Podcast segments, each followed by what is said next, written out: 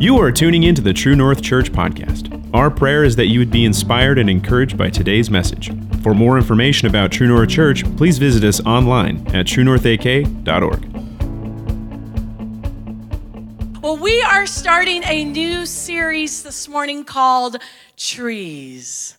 And uh, before we hop into this series, let me ask some of you how many of you have your tree already up? Raise your hand. Okay, all right. If you don't, I don't want to stress you out, but it's fastly approaching that you're going to run out of time to put your tree up. How many of you have had your tree up since November? Raise your hand. All right. How many of you since October? Oh man, I see you crazies out there. I actually uh, uh, put mine up in October, but I referred to it as a holiday tree, not a Christmas tree until Christmas time. But, anyways, we're, we're not going to be talking about that kind of tree. We're going to be talking about family trees. Yeah? Y'all want to sit around and talk about swap stories about family trees? you know? And so I don't know uh, how many of you out there can relate to this, but I remember growing up, there uh, was always a family Bible. And in the front of that family Bible, it would have your name and your date of birth, and then your parents and their parents, and their parents' parents, and a whole, like, you know, listing of the family tree in this front of this Bible.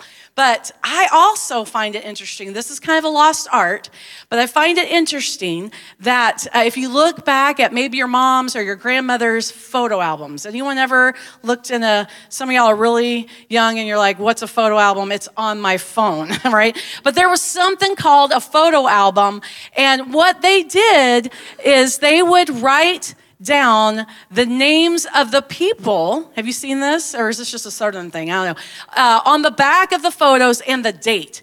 And my granny would say, Oh, yeah, that's your, that's your Aunt Myrtle and your cousin Janine. And I'm like, I didn't know I had an Aunt Myrtle and a cousin. But there they are in this picture dated 1947, right? You know, I think that is a lost art. But something else that is kind of interesting back in the day is that if someone told you you were related related to someone famous, uh, there was no way to prove or disprove this, okay? You just went with it. In fact, my husband's family was always told that he was related to Davy Crockett. How many you know Davy, Davy Crockett, king of the wild frontier? Anybody heard that? Probably not. But uh, that's what he was told, so that's what he went with. But my granny was always told that she was related to the first governor of Florida. Now, some of you may not be impressed with that, but she was born and raised in Florida, and her maiden name was Duval, and the first governor's name was Duval, and she would always say, I'm related to the first governor of Florida. And we couldn't argue with that, right? Until the internet. the internet came out, and right when it came out, there were these sites that you could pay for that would have like genealogy research. And you could research, or, or you could pay to have all these databases to research your family tree. And she was really excited about this because you see, my husband's grandmother also was excited about this because they had always been told that they were related related to the Bellamini family in, in Italy. And so they got on there, and lo and behold, they came across Sister Bellamini in Italy. And do you know she flew all the way from Italy to my little hometown of Santa Fe, Texas, and we all had dinner with Sister Bellamini. Now, that pumped my granny up real big, right? It's like, that's to be me. I'm to find out the truth. But something happened in her research. Now, she was researching, and there came to the spot where it just said Duval baby. No name, and it had a date of birth, but it just said Duval baby. And underneath it, someone wrote illegitimate son. And that stopped the research right there. Now, for some of you, you may be like, I don't understand why, why that's a big deal. But when my granny started asking family members about who's this Duval baby, you know, illegitimate son thing, and they're like, oh, we don't talk about that. You know, we don't talk about that, right? Because it was a shameful thing because illegitimate meant that they knew who his mama was. They knew that his daddy might be a Duval, but we ain't gonna claim who the daddy is because they ain't married, right? And so that was a shameful thing. So she never found out who she was actually related to. Now, you may not be really interested in your genealogy, but you know, in the Bible times, they were super interested in genealogy. How many of you have ever done one of those Bible in the year plans and you're in the Old Testament and it's like a list of the tribes of Israel and it's like the father of this? You're like, skim, skim. What was I supposed to get out of that today, Lord? I don't know. You only know, right? But back then, you couldn't just say you were related to somebody. You had to prove it. You had to prove that you were somebody's great great grandson so that you could claim this plot of land. Also, you couldn't just come up, not just anybody could perform the temple duties. You had to prove that you were from the tribe of the Levites who had the priestly duties. You couldn't just say that your great great granddaddy was the king. You had to prove it, right? And genealogy was very, very important. That's why they kept such meticulous little records, right? And when it comes to Jesus' genealogy, it's even more important. And you know, when we think about the Christmas story, I don't know how many of you say, get around, kids. We're going to talk about the Christmas story. And you open it up to Matthew chapter 1, verse 1. Yeah. You ever looked at that? We don't, we don't usually, we don't usually read that part. We go straight to like when Mary was encountered with the angel and she was told that she was going to have a baby. We like that part, but Matthew chapter one, we, we kind of skim over that part, but it's actually one of the most important parts of the Christmas story, if not the most important part. And in fact, Matthew chapter one comes right out of the gate and says this, this is the genealogy of Jesus, the Messiah, the son of David, the son of Abraham. And it, the list goes on and on and on and on. So, why is Jesus' genealogy, genealogy so important? Is because, well, it establishes that he is from the royal family of David. And you see, that was very key because, see, the Jewish people knew exactly who they were waiting for. They were waiting for the Messiah, and they knew their prophecies. They knew that it said that he would be from the line of David. In fact, all the way back in 2 Samuel uh, chapter 6, uh, verse 7, uh, sorry, chapter 7, verse 16, Samuel tells David, he says this, he says, This, your house and your kingdom will endure forever. Before me, your throne will be established forever. Look, Samuel is telling David, hey, there's going to come someone after you, and his kingdom is not going to be like any other kingdom, and his reign will last forever. And then further on down in the Old Testament, the prophet Isaiah says this. We quote it a lot during Christmas time. Isaiah 9, verses 6 and 7 says, For unto us a child is born, unto us a son is given, and the government of his shoulder, oh, sorry, I'm sorry, I skipped down. Uh, it's unto us a, a, child is born, unto us a son is given. Yes, and the government is shoulders, and his name will be called Wonderful Counselor, Mighty God, Everlasting Father, Prince of Peace. Of the increases his government and peace, there will be no end upon the throne of upon the throne of David. It was very important that that information, that is what they're looking for. That's why when you're looking in that genealogy, David is mentioned first, right? But he comes way past Abraham in the line of the father of the father of the father of. But that was what they would be looking for David. That was the important thing. And that's why it's in there. That's why it's important for us to know that as well. Jesus wasn't just some man, right? He wasn't just some Jewish guy. He was the promised Messiah from the line of David. And that's right there from the get go in Matthew chapter 1. Another reason why Jesus' genealogy is important is it demonstrates that Jesus has historical roots. We all want to know where we're from, right?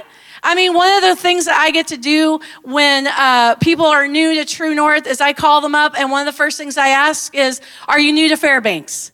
And when they say yes, I'm like, Well, where are you from? You want to know where someone's from, right? Do you know God could have done it any other way, right? You think about that? He could have sent Jesus any other way. He could have just put him in on the planet, a full grown person or being, doing miracles, and just skedaddled out of here. But he chose to do it in a way that he knew that you and I would relate to. born in a specific place, Beth- Bethlehem, born of a woman into a family that has a history that's been here. He has a family. He knows what it's like to have a mom and a dad and brothers. He knows what it's like to grow up just like you and I. He knows what it's like to be told family stories around the table, right? He has those historical roots. And number three, why it's so, or letter C, why it's so important that we know Jesus' genealogy is it's a chronicle of the grace of God.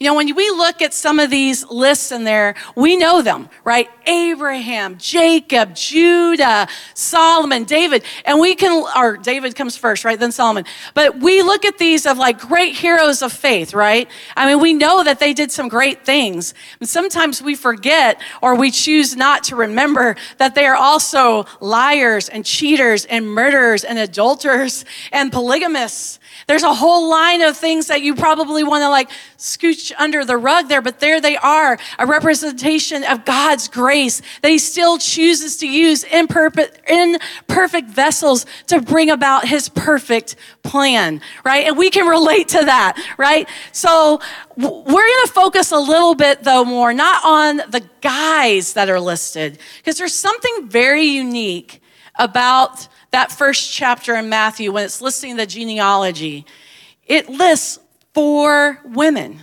Now, you and I both know that there are more than four women in Jesus' genealogy. For every man, there is a woman, right? I mean, I don't know. If you need more explanation than that, see me after, okay? But, uh, but they only list four. And historically, it wasn't common for them to list women when we're talking about the genealogy.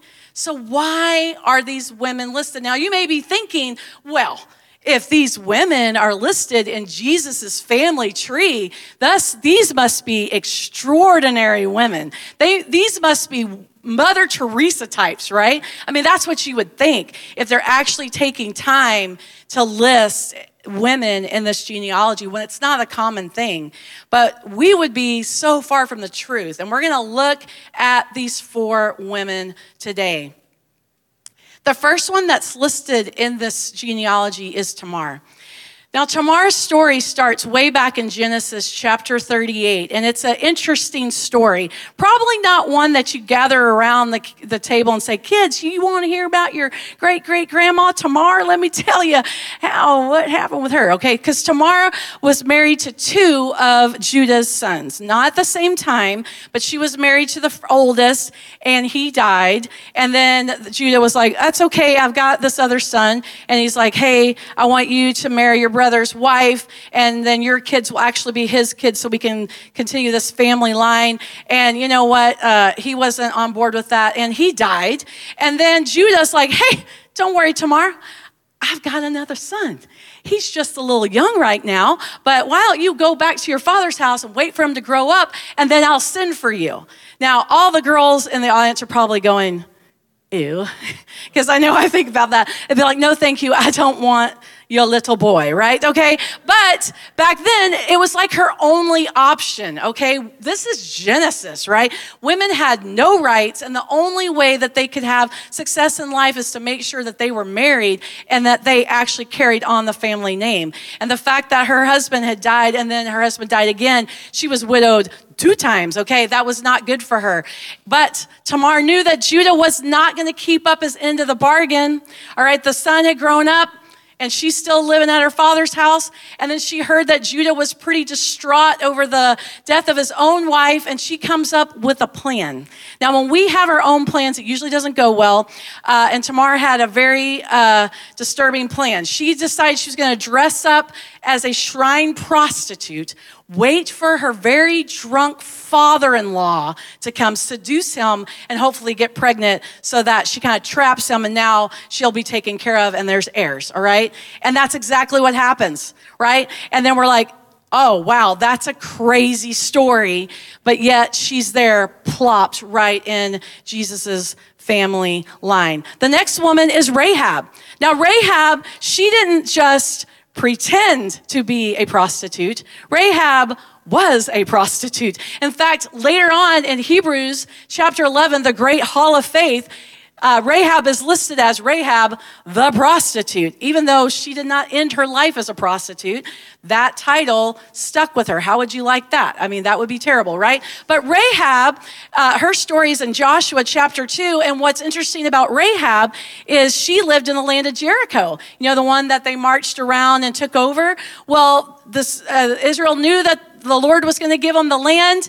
And then they went in to kind of strategically spy it out. And they run into Rahab. And Rahab tells them, I've heard about your God. And the people here, their hearts are melting because they know the stories of your God. How many of you think that Rahab also was pretty excited about the stories of the God for her to even mention it and to decide to hide these spies from the people in the town? And so as a result, they spared her and her family and obviously, Rahab married into the Israelite family because there she is, a foreign woman married into the Israeli family, and boom, plopped right there. Second woman mentioned in the family line of Jesus.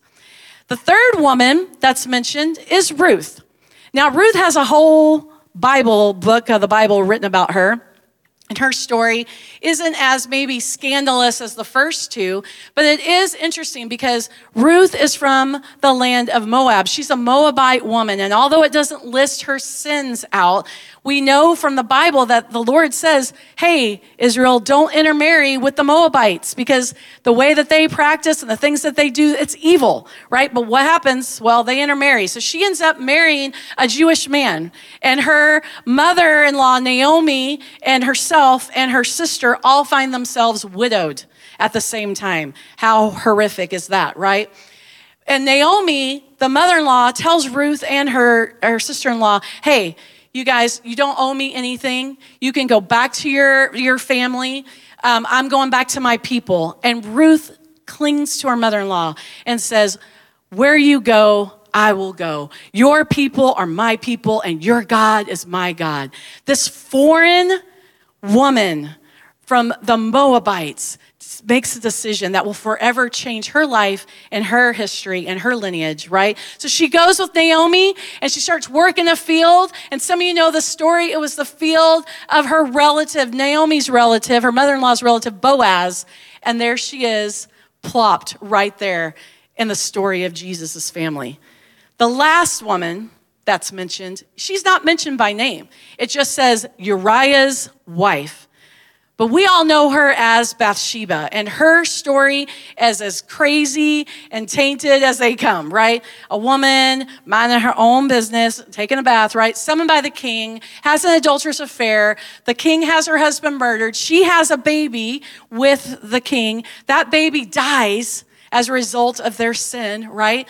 But then, something that we forget about Bathsheba is Bathsheba was the mother of Solomon who was the wisest king that ever lived, right? That's a pretty awesome redemption story in itself, right? And there she is, boom, plopped right down in the family line of Jesus. Now, all these women, why would God include women like this in the Bible? You know, because he could have left it out. It would have been easy. No one would have thought anything of it because it wasn't common to have the women listed in the genealogy. I mean, just kind of like how my granny found out that we don't talk about that, right?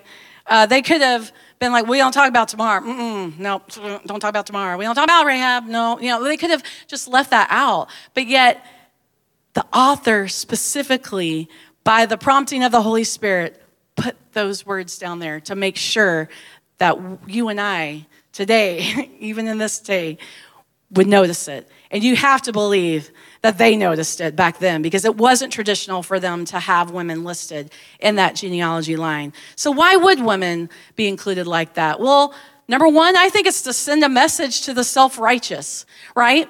The self righteous people of the day were the Pharisees, and they believed if anyone deserved to go and spend eternity with the Lord, it would be them. They were the ones that were like, we will be the ones to discover the Messiah. No one else will be able to discover him because we are the Pharisees. We study the law, we know it from front to cover, we know what it says. And what a slap in the face it would have been to read this genealogy or hear about it from the book of Matthew, right? Now, you may be saying, well, I, I'm not self righteous. Well, maybe you're not self righteous in that aspect, or maybe, you know, you don't think that your family's better than the next. But what have we ever been guilty of thinking, ah, I don't really need God. I got this. You know, I don't really need Jesus' help right now. I, I got this.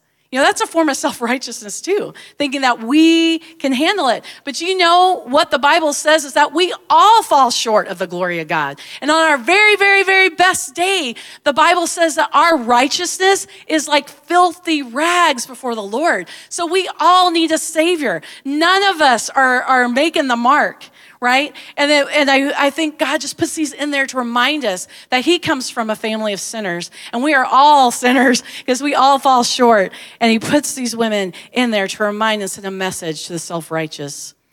Number two, maybe He put them in there because He did it so God's grace might be richly displayed.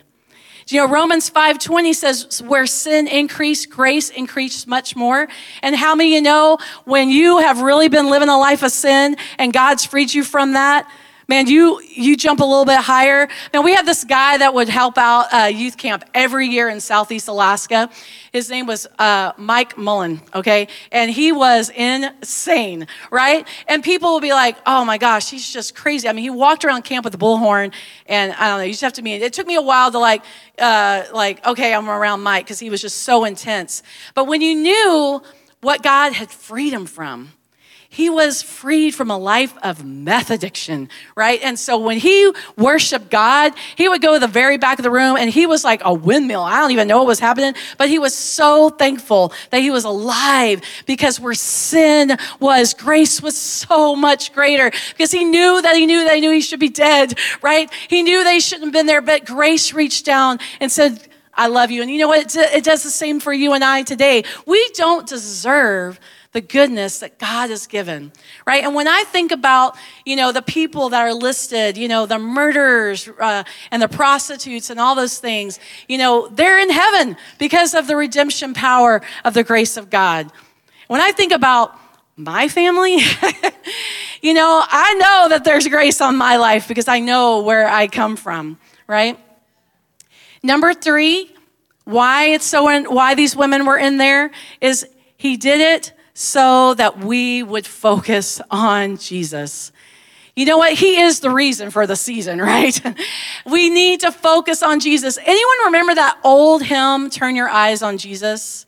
Turn your eyes upon Jesus, look full into his wonderful face, right?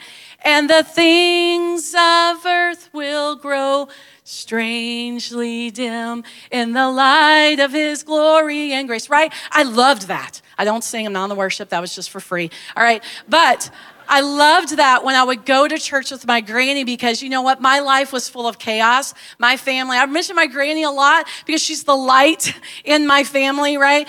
And I, when we would sing that song, I literally was like, isn't that so true? Even as a little girl, I mean, man, if I can just look at Jesus, everything else will fade my chaos, my family situation, whatever I'm going through, if I would just look into his face, none of that else, nothing else mattered, right? And I think that's what God is wanting us to know today. He wants us to focus on him. You know, I don't know where you are today. I don't know where you may fall in all of this. You know, I don't know if you've ever said, I'm good, God. I don't need you in my life. I got this, right? I don't know if you are, the, are there where it's like, you know, you don't know my family.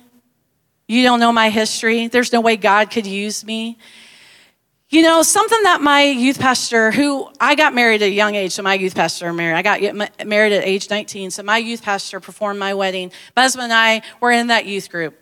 And both of my husband and I do not have a great family tree. We have great people in our family, right? But I, it would, there's lots of things that you'd like to cover under the rug. Some of the things that my grandmother discovered in her finding, you know, trying to find if she was related to the first governor of uh, Florida, some of the things she discovered were painful. I mean, I'm from the deep, deep South. We discovered some yucky stuff. So my my family tree consisted of racism, of alcoholism, of abuse, physical and sexual abuse. It that's my family heritage. That's my family tree, right? And on my husband's side, it's the same. You know, but throw murder in there because that's exactly how his grandfather was uh, uh, he ended this life he was murdered so, what my youth pastor had us do was do an activity separately. And guess what? You don't have to do this, uh, you know, right before you get married. You can do it today. He had us write down everything that we knew about our family that may be icky, that we may not want others to know, and then come together and talk about it so that five, ten years down the road in our marriage, it wouldn't be a surprise to either one of us. Oh, you're dealing with that, right?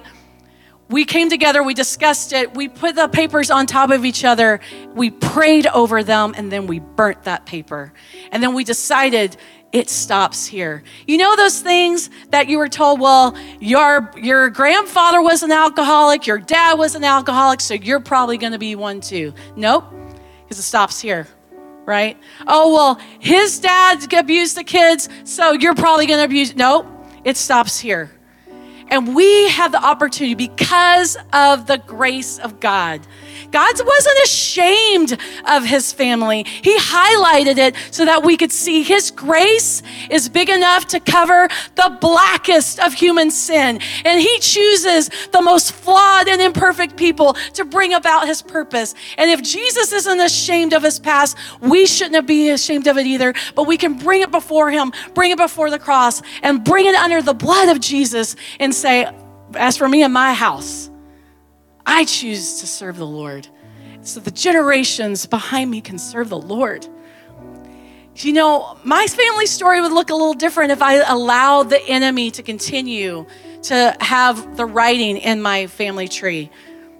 But I made a decision that from this day forward, he will have no more authority over my family and over my family tree. Not that I'm ashamed of where I came from. I'll highlight it because I know God's grace is big enough to cover it. So I don't know where you are today. Maybe you're there where you thought you couldn't be used by God, your family. I don't know it, but Jesus does. He's tapping on your heart today and saying, Let me in.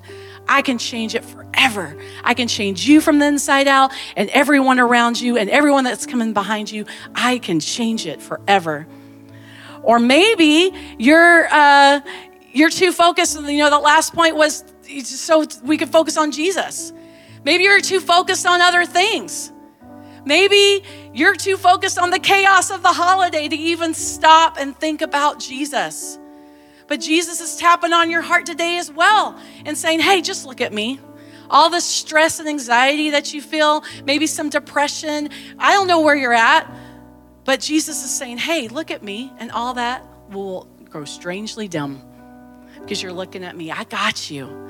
Here at True North Church, we say it is easy as ABC. Admitting, hey, I need a Savior, I need some grace, right? be believing that Jesus is the only one that can save us from everything that we're going through, from the past, present, and future. Jesus is the only answer to all of our problems that we face. So I believe. And then see, I confess, because there's power. The Bible says that when we believe in our heart and confess with our mouth, we will be saved. There's, there's power when we say, Yes, Lord, out loud to Him. Maybe you're there to, here today and we want to extend that invitation because Jesus extends that invitation. Will you bow your heads and pray with me? God, we thank you so much for your grace. We thank you that there is nothing too hard that you can't handle. God, we come before you today and we admit we fall short.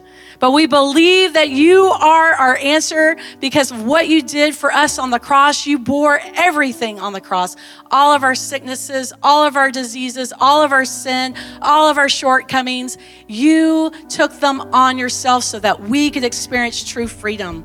And we confess that today, God. We thank you and we give you the praise. And in Jesus' name, we all say, Amen. What a fantastic service! Be sure to stay in touch by following us on social media so you can stay up to date with all that is happening at True North Church.